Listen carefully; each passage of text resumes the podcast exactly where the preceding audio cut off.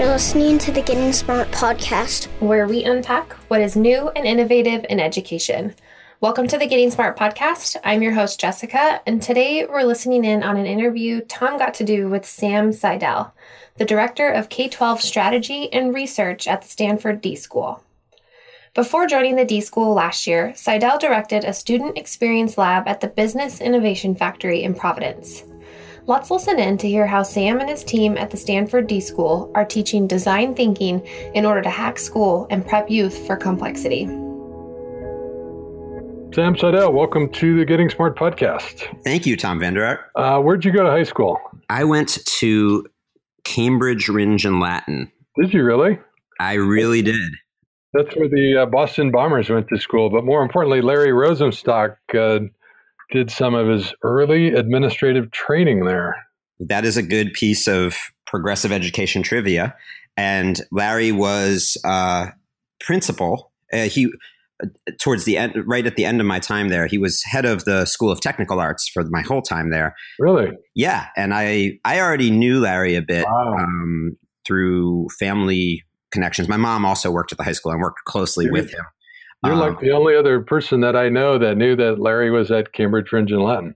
Well, not only did I know, but technically, Tom, I was his boss because I no. I was a I was a student representative, elected student representative on the Cambridge School Committee. So um, Larry would come and and at points have to sort of speak to us, and I was in, wow. I got to be involved in in some of the work he was doing to reimagine the high school, which I think was really um, right. I think he would say was early stages of High Tech High and formation. It, and, it absolutely was. It's it's where I learned about Larry Rosenstock and why uh, when when and I helped Bill and Melinda start the Gates Foundation in ninety-nine. Um, High Tech High, well, the construction trailer that became High Tech High was the really the first place that I went.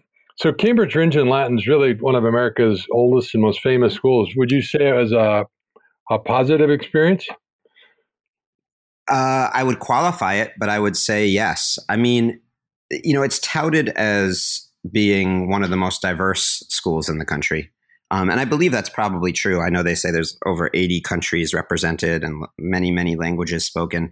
I, I, I think, and there's been a lot that there was a lot that came out at the time I was there about some of the inequities uh, along race and class lines. Right. Um, and unfortunately, from things I hear, a lot of that has persisted there. Um, and I think there's this sort of myth that Cambridge is this diverse utopia. Yeah. Um, and I worry that in a lot of ways, it creates a great experience for the wealthier and whiter students and not as great ex- an experience for uh, Black students, Latinx students, um, and students who come from less financial means. And do you think you had a sense of that in high school? And, and was it being a student rep on the committee that maybe surfaced that those equity questions for you?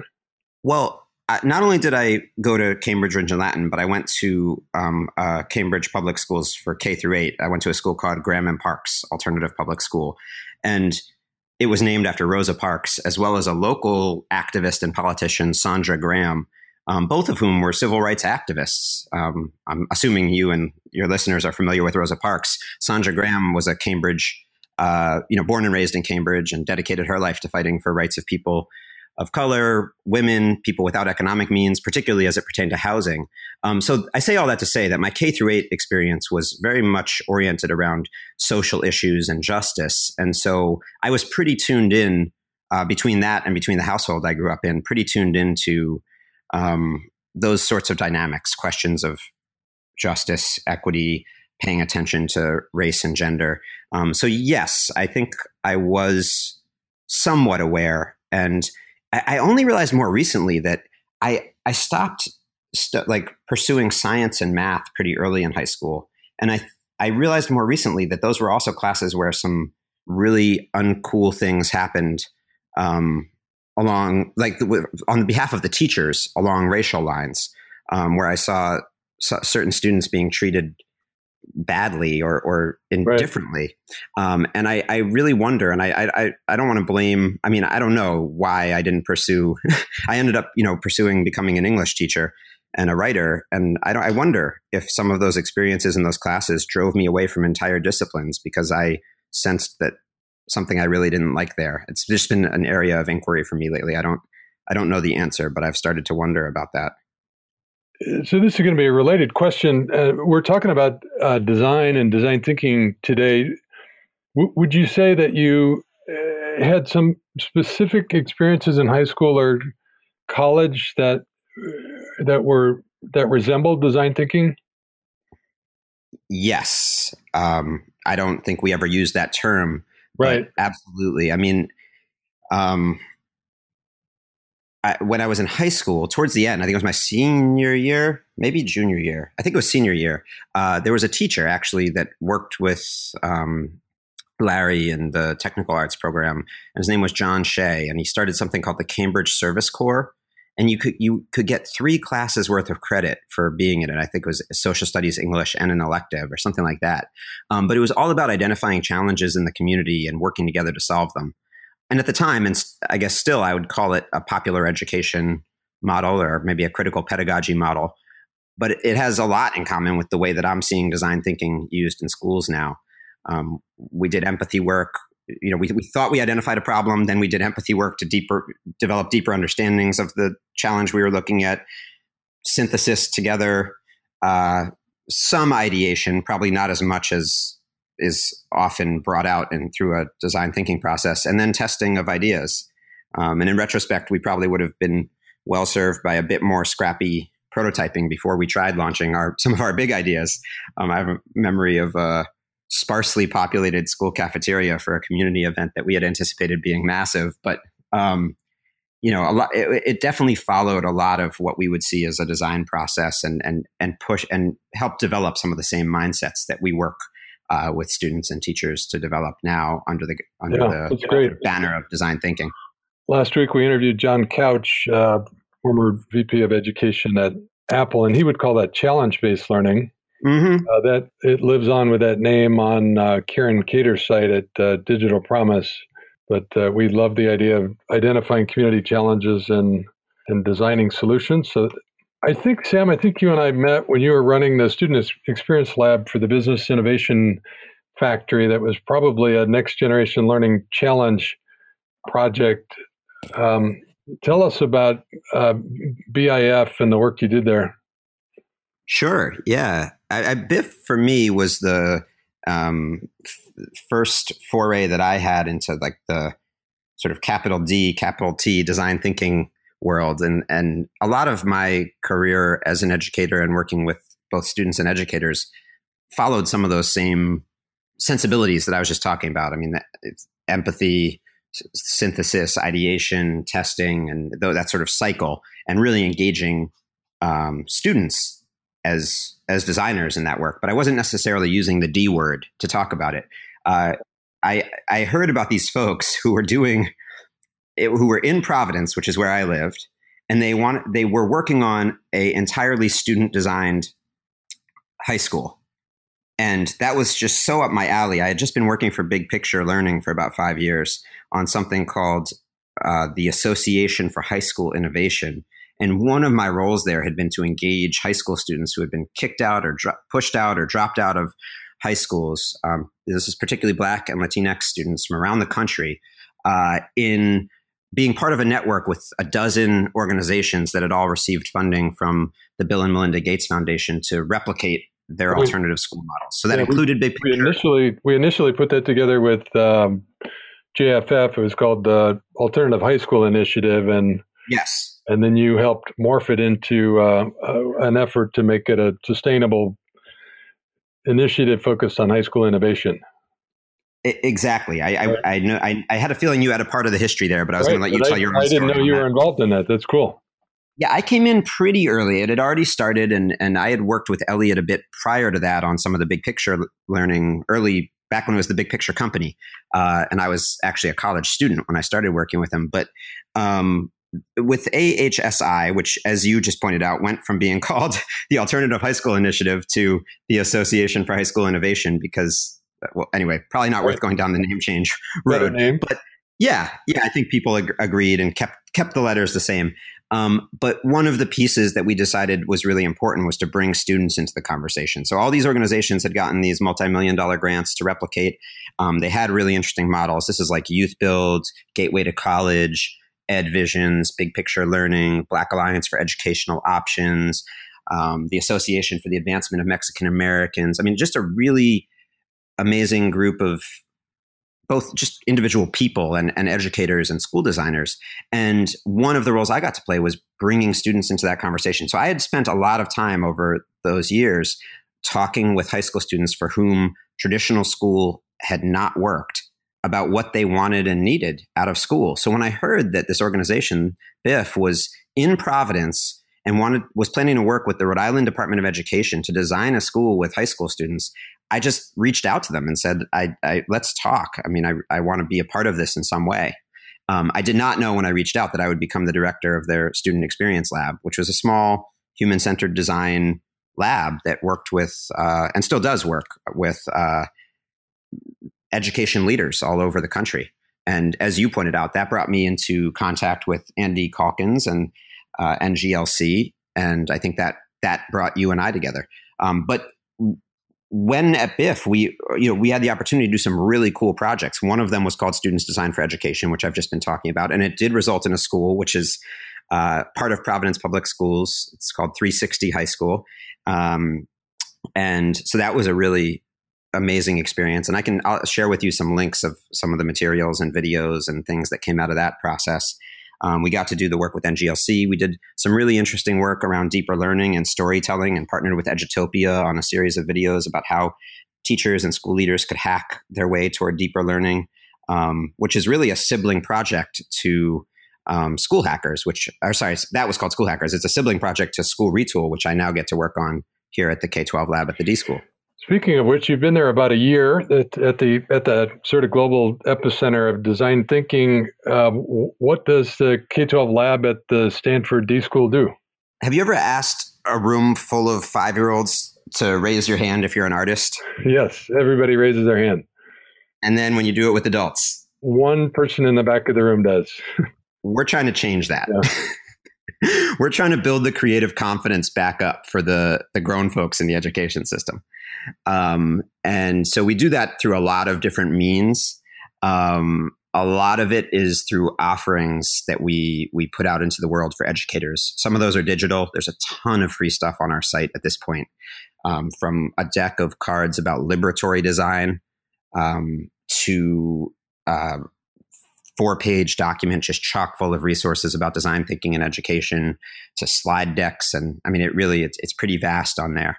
Um, we also do a lot of in-person engagements with educators. Four times a year, we host uh, um, an event here called Discover Design Thinking, where we bring in fifty or sixty educators from around the country and around the world um, for a kind of crash course introduction to what how design thinking can be useful in the K twelve education field.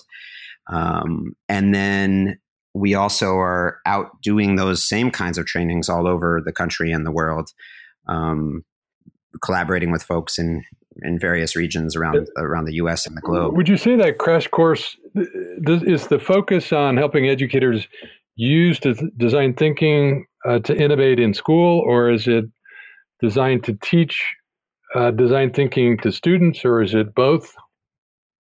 It's both. Yeah. And actually last weekend, we just prototyped. We're trying to practice what we preach here. So we get feedback from people who attend. And one of the pieces of feedback has been, I need more help taking it back to my school. And for some people, that means I want to do it with a class or all my classes of high school students.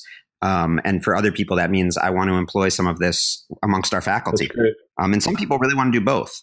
And we're never in a position of trying to tell people what they should do or force them to do one or the other. So what we did was added a third day to the training. It's been in the past, it's been a two-day event. Uh, and folks stuck around on a Saturday and um, spent most of the day working with each other on how they were going to bring this stuff back. And we've created some tools to help them do that. And then we brought in, I think, thirty-six K through twelve students to test the ideas. So we surprised the attendees, the educators, and said, told them at some point in the morning, hey, in, in a couple of hours, you're going to have students here to try some of this with. Um, and it really brought an urgency and an energy to the day. Um, and it was it was pretty amazing. I mean, we're still waiting to get some survey results back and get to talk with more of the attendees. But um, the on-the-spot feedback, I mean, several people just said to me, or asked me, you've never done this third day before? Like, how did you do this training without this third day? So it sounds like it, it, it had value, and and no one complained about the the additional day here. Um, so we're we're still, like we encourage everyone else to do, we're still iterating on things that we've done for quite a while and learning and and trying to make them better. And and part of that has been about helping through more of the process of bringing things back to folks' work at home. Sam, when when some people um, talk about design thinking, they're really referring to a mindset. In other cases, people are referring to a really structured methodology. What's the What's the take of the D school? Like, what what's the definition there on campus of design thinking? Is it a mindset or a methodology or both? I'll put it this way. We've been doing more and more work around design abilities. And one of those abilities is navigating ambiguity.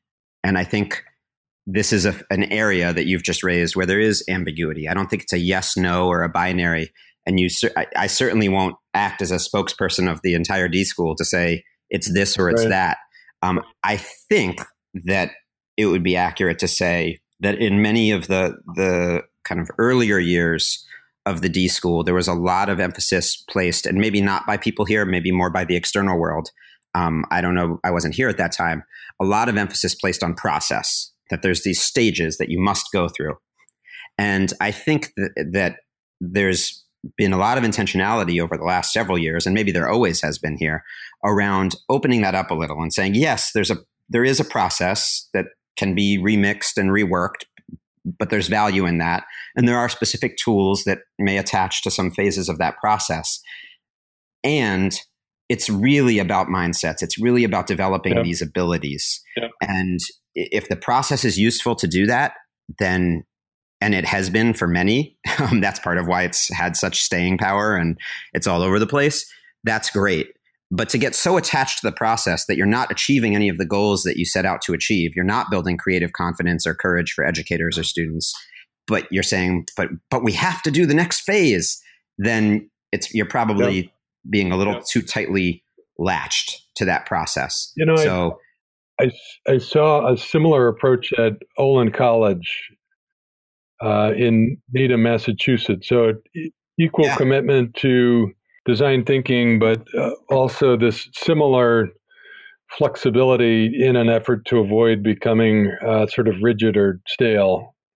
Well, there's an irony, a process that's meant to elicit creativity that we become too beholden to.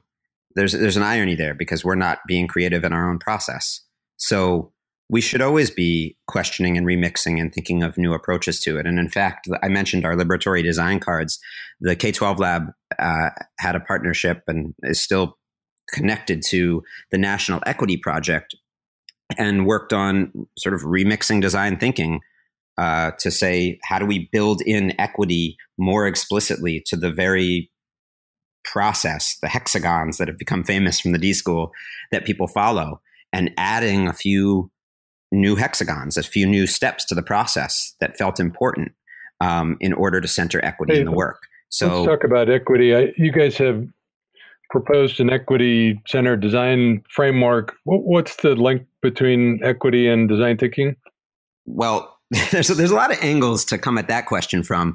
I think for me, thinking about it in the in the context of K twelve education, there's this question about what we're trying to do here. Are we trying to improve a system that is in many ways set up to track students and put some on track for uh, f- future success, both professionally and financially and societally and personally and spiritually and all of that? And we're okay with a lot of students never having access to that? Um, or are we really interested in, a, in a, a radically different system that says, no, there aren't these two or a few tracks that put people into different possible futures. This is about creating an entire generation of problem solvers who are going to question the very structures of society that create systems like that. And if that's our project, we need to make sure that we're building into, whether it's process or mindsets or abilities, the the, the right raw ingredients to prepare ourselves as system redesigners, recombobulators, in some cases, system take-aparters and restarters, um, as well as really preparing our students for that kind of work. Um, I, that's that's sort of my take on it. Is is that's that's the real work that needs to happen. Yeah, that's a, um, a beautiful answer. But it, it, I mean, it is. We can say design thinking can be used to improve the system we have, or to design a radically different system. But I, um, I, I appreciate Uh, the juxtaposition.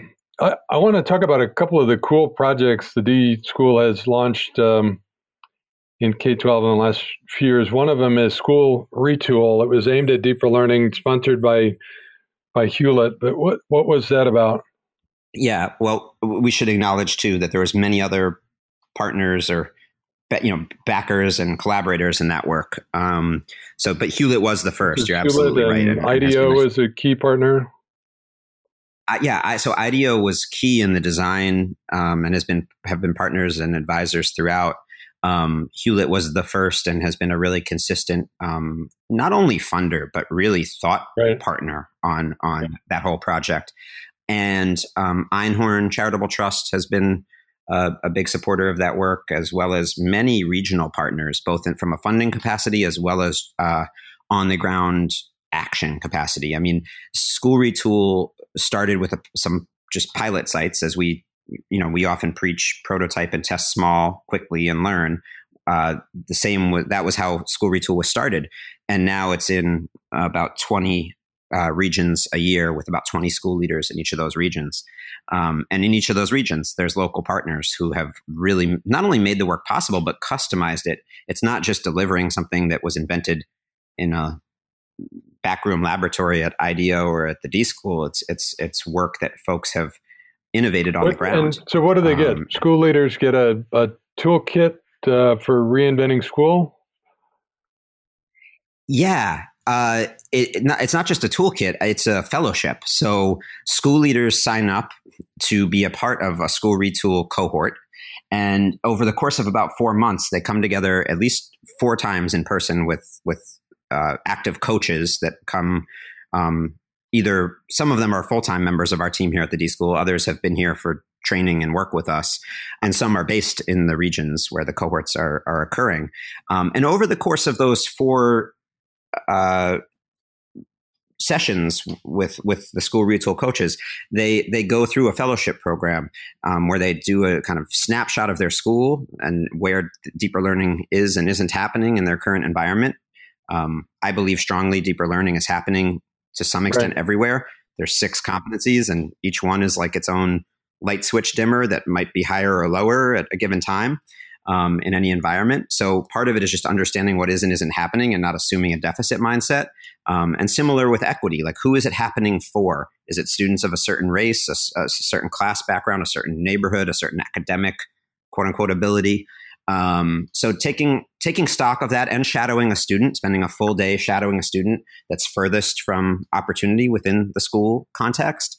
Um, so starting there, identifying an aspiration, a deeper learning aspiration. Here's something we'd like to do differently. We'd like to see change in our school. We'd like for there to be more collaboration. We'd like for there to be more um, w- whatever it is that is authentic to that school leader after doing that kind of work of learning from their community. And then what we help them do, it's not a full design thinking training. It's really about how do you then start small and come up with ways that you can try that thing? Because what happens to us a lot of times, any of us, I think, is we get overwhelmed. We say, well, I want to, I have forty-two minute periods. I want to do project-based learning. None of, most of my teachers haven't heard what that is. I don't have all the money to get them all trained. I, I guess I can't do it, or it's just right. hard to start. So this is a lot of what School Retool is about, is about helping people find some clever, small ways to get started, to build up some um, D I Y, do-it-yourself uh, tools, and and and really just that mentality that says, how could I take this and yep. get going? And one of the great things over time with School Retool is that we've been able to document what a lot of other school leaders who have been fellows in the past have done.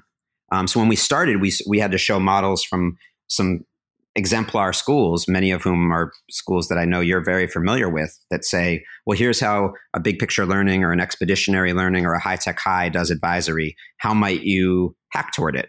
Now we're at a place where we increasingly have examples from um, seemingly more traditional public schools all over the country that have participated in the fellowship and tried some really cool things and got moving and can can tell new school leaders coming into the work, well, here's... now we're doing intercession, but here's how we started. Here's the first thing we did in the fellowship that has led to the entire school taking a week to pursue passion-based projects. Um, so we're we're building up kind of a library of of examples of school leaders making really meaningful changes in their schools, in the culture of their schools, starting really yeah, small. Yeah, I got to add a plug for uh, Matt Kendler and Uh, four point oh schools. I'm a, a director there, and I think Matt and and his team have really taught me the beauty of starting small. You know, if you have a a good idea, try it in after school, then do it in summer school, then launch a, a micro school. Uh, you can start small and use iterative development to uh, to innovate. In fact, uh, Hassan Hassan and I from uh, four point oh just published a, a little guidebook for how school districts can uh, use micro schools and these micro innovations to to iterate. So love that idea, and love this shadow a student. That's yeah, super uh, shadow a student is just a, such a such a powerful, simple uh, thing that everybody and anybody can do, right?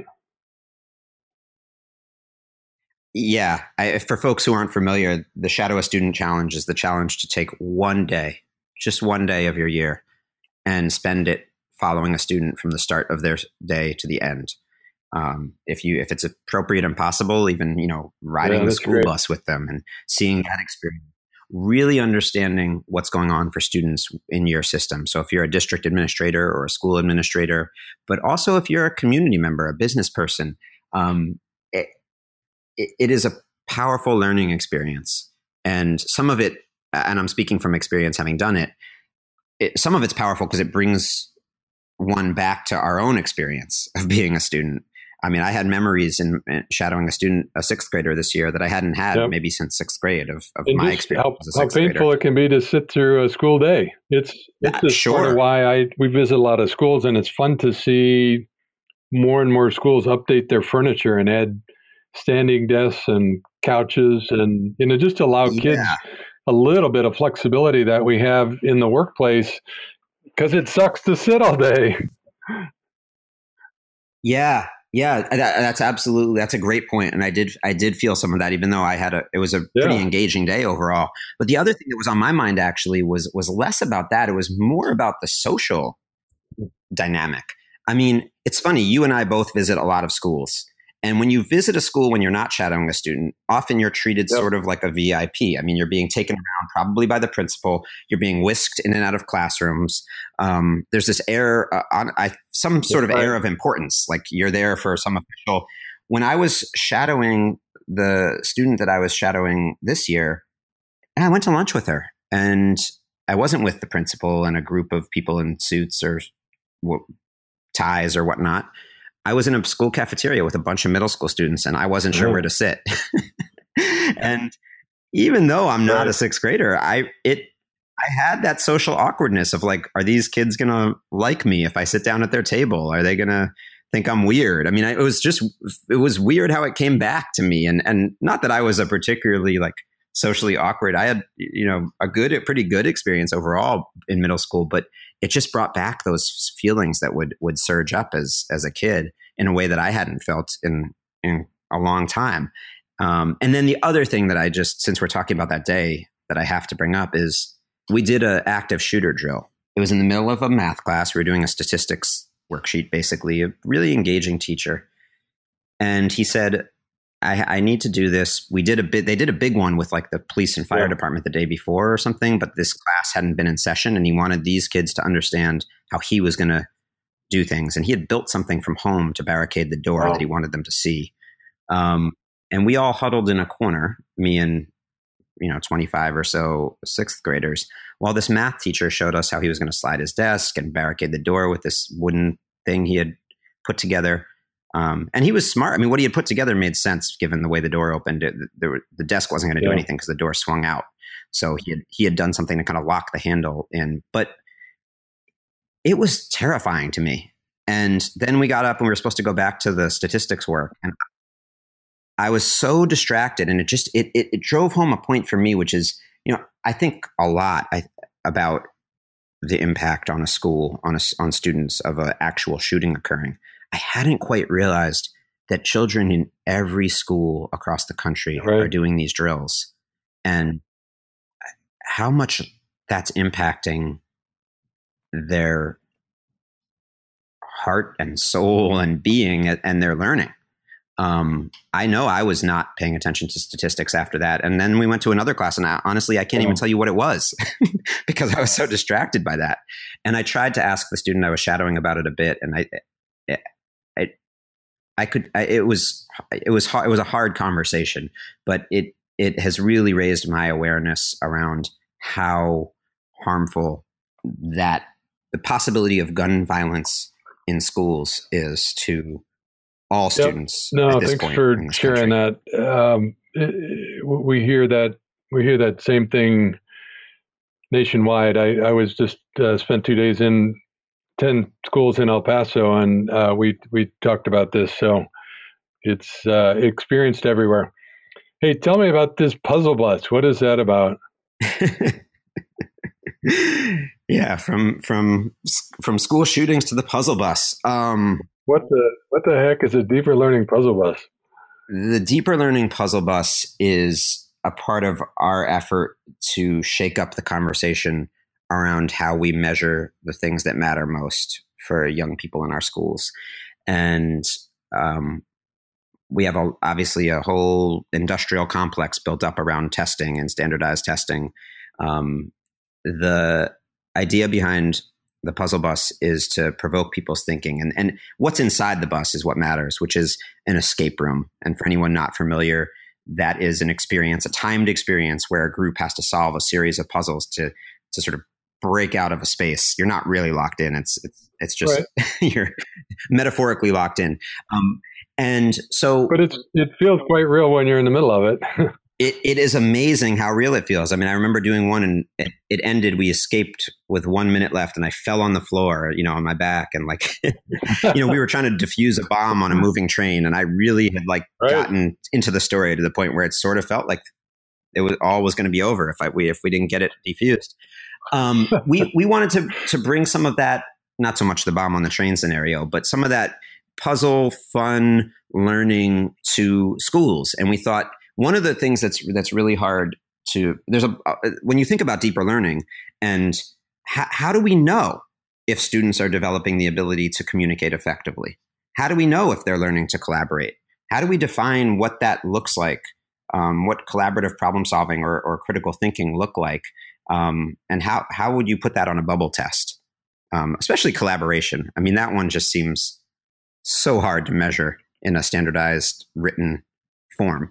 Um, and so part of the goal is we we think that this could be a really great formative assessment that folks can build in their own school. And actually, a lot of educators have been reaching out to us who are already building um, escape rooms with their students for a variety of reasons. We've partnered with some researchers at Stanford to develop uh, measurement systems related to collaboration and collaborative problem solving in this context, which gives a facilitator that could be a classroom teacher, it could be a student, or it could be someone else from, from the community, uh, the ability to track how a group is doing um, in collaborative problem solving.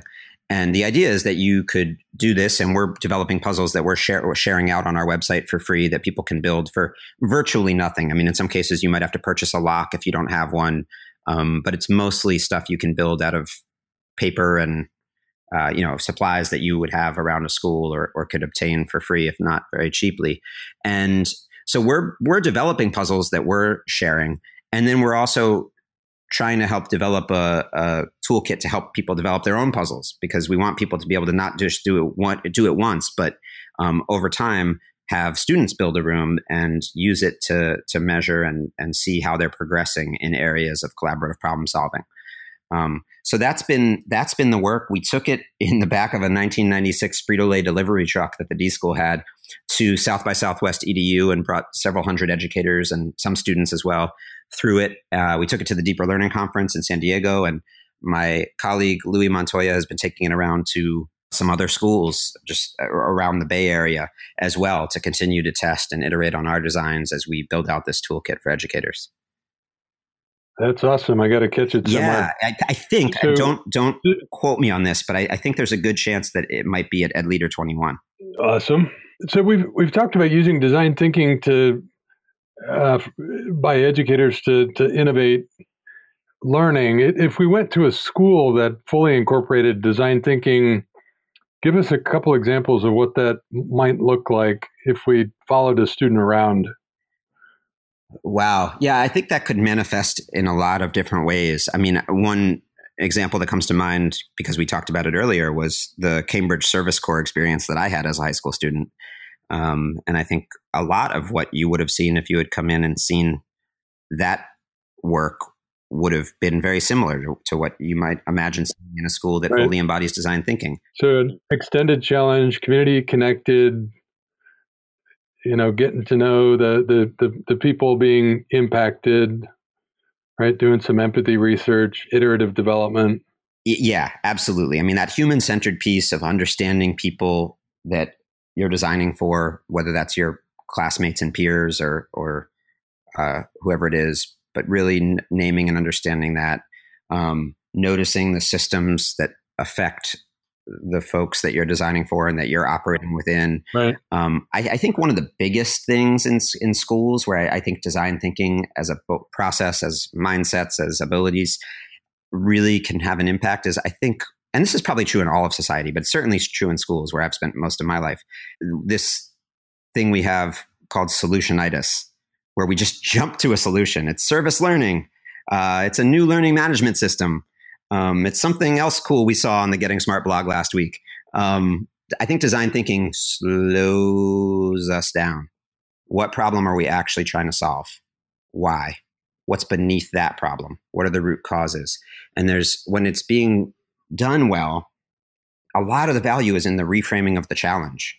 Maybe we thought uh, that we had a problem around, we knew we had a problem around attendance, but we thought it was around we needed a new technical system to mark that students are present, but maybe they, that's not the issue.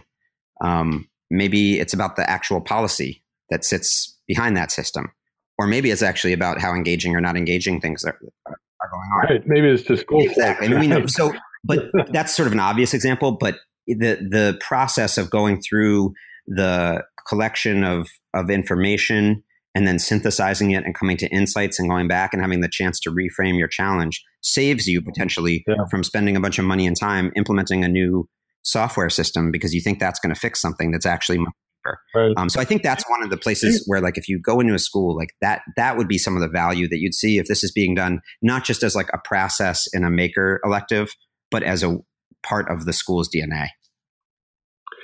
Uh, so that's a great example. Um, you, you're an English teacher, so how do you think about design thinking and writing? Wow. That is a great question that I can... We should write a blog about this together. You, ha- you, ha- you got me. I, I, th- I think I need to think more about that. I think it would actually help my process as a writer. I, somebody once said to me, writers are people for whom writing is harder than everyone else. Yeah, boy, I feel your pain. And after spending seven or eight years writing a one hundred eighty-six page book, I I really feel that. And um, I think I could probably learn a lot from applying some of the things that I'm so excited about when I think about applying design thinking in all these ways in the world to the systems and schools and so on that we exist within, and probably haven't turned that mirror to myself in my own writing practice. So first of all, just thank you for planting that seed and the prompt to do that. And yes, I, I would gladly take you up, and we could even try to model it as we write that blog post. Um, I don't we know could, that I have anything could, uh, to say about we it. Could, except we, that could re- Well, we could reach out to English teachers out there and ask that question as well, because I bet we'd get some interesting, uh, some interesting answers. Yeah, yeah, indeed. Well, let's let's dig into that one. All right. What um, are, are there a couple areas that you're uh, thinking about for your the path forward for the uh, the K twelve lab at the D School? Yeah, and I think we've actually already touched on some of them in some ways. I mean, one of them is, ever since that experience shadowing the student, I like to think there's a role for design and human-centered design and participatory design in, in any major, solving any challenge. And when it comes to this violence and safety and trauma related to those things in schools, I, I it's such a, in some ways, such an obvious policy issue to me that it's a, it, I get a little stuck on how we could be most helpful here. And yet I feel like we have to try. And so I really want to dig into that. I'm, I'm hoping some students here at Stanford will will work with me and start exploring that area and seeing Boy, seeing where where within that area we might be able to apply some of the design yeah. process and tools love, and mindsets to. Love that idea. I, I, I've already heard architects and uh, contractors talking about making kind of fortress schools, less windows and less doors, and uh, just heartbreaking responses. Um, so le- let's talk more about that. What what other areas are you thinking about? Well, and the, and the, and the other thing I'll say, because I have I have a background working in, in juvenile prisons as well. You know, some of the things I've heard about, the doors that can be locked from the office, that sort of stuff. Schools are yeah. spending millions of dollars on now. It's yep. prison. I mean, that is what they have at yeah. the prison. I taught in a prison. That is how it works in the prison. And it and right. it, it's not okay. I mean, I understand, and I, I don't mean yeah. to be insensitive. People are trying to protect children, and I understand. If I was a principal, I don't know, maybe I would be going down one of those roads. But I just, it's it's heartbreaking, and I have to believe there's a better way to to keep everyone safe. And so that there's definitely work that needs to happen there. What role we can have, I'm I'm still, you know, we're still exploring. What else? Uh, in the spirit of equity, I, I believe a lot of the design work, not just at the D School, more generally, I feel has been just talked about and applied at the classroom and school level. And I think we need to sort of level up um, or level out, or whatever direction we want to call it, level down to the districts, to the infrastructure. Um, and if we're serious about equity, I don't know that we can, in some ways, all we can do is one student, one classroom, one school at a time. And in some ways, we need to address the systemic challenges um, that exist at district level, at, in some cases, at a municipal level, at a state level, and at a federal level. And so I'm really keen to take on some work and some collaboration with folks on the ground in, in districts, in uh, cities, in states, to apply some of what we've been applying mostly at the school level uh, to to those levels of work in education. Um, so in other words, yep. ecosystem design projects. And, and I've gotten to explore some of that area a bit um, previously. I think there's a lot of opportunity still there, and would love in the coming year or so to partner with even just one ready Uh, district or, or city, and and we've been having some conversations um, about who that might be, and address one issue or challenge, and and and work on that together. Um, I think that would be really imp- good work, important work, and would love to sort of tell that story and and just offer it as a learning opportunity for for ourselves and and anyone else who who might be able to benefit from that. So that's another. Um, Another that I'd love to get your take on is just thinking about the intersections of technology and education. Um, being a, a recent transplant to Silicon Valley has hammered home the point that we're on borrowed time from machines at this point. Yep. And I know right. there's this whole kind of the robots are coming narrative in education. And a lot of times what that ends up pointing to is this panic that um, we need to prepare all fifty million students in this country immediately for this ever shrinking number of living wage jobs that are going to be available. Um, and there may be some truth to that, but I don't like it because there's a lot of students in that scenario who don't win. Um, so I'm interested in how do we prepare students to really reimagine these, these systems. I mean, I don't, I don't know what that looks like, um, but exploring these big ideas about how societies work and how much do people need to work and what does everyone deserve? What, you know, there's some interesting stuff going on in Stockton right now with universal basic income. Yep. No, sharing is the new superpower. How people and communities and countries decide to share the extraordinary wealth and benefit that's being created is, it's going to be everything. If, if we care at all about equity, we need to take this on. We need to start the conversation. And school is the is a great place to lead this conversation uh, nationwide, worldwide. Agreed. And then and then also, so I really am keen to dig into that conversation and would love your thoughts on how to do it, who to engage. Uh, but I think there's some interesting work for us to do, just thinking really about yep. the purpose of schooling in that context. And then also, uh, there's just interesting and powerful advances in artificial intelligence and machine learning. I, I just posted uh, thirty-five ways that A I is improving education. Well, we we need um, to get right on reading that. Um, but but let I think we both agree that, you know, it's going to, it, it's a new opportunity platform. But I, I ended that article by saying human beings are motivated by relationship and they learn in community.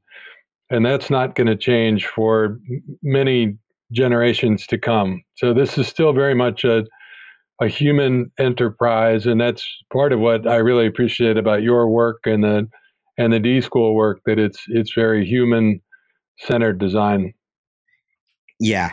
We so so I, I appreciate that. I appreciate you appreciating that. And I think for us then the question is, in that context, and you just put it beautifully, what is the role for these technologies? And um, I I was talking recently with, uh, do you know Laverne uh, Srinivasan yep. from the Carnegie sure. Corporation? New York? So Laverne was uh, pointing out, I mean, there's there's classroom implications of these technologies, but there's also systems implications um, right. that may not be about replacing re- any sort of relationship between teacher and student or student and student, but maybe about Um, other really dramatic improvements you can make to the system yep. at a systems level. And I thought that was really interesting um, because most of the conversation I've heard has been about, imagine if students didn't have to be in the classroom to be in the classroom, or right. you know, that this A I could know exactly what they know and don't know. Right.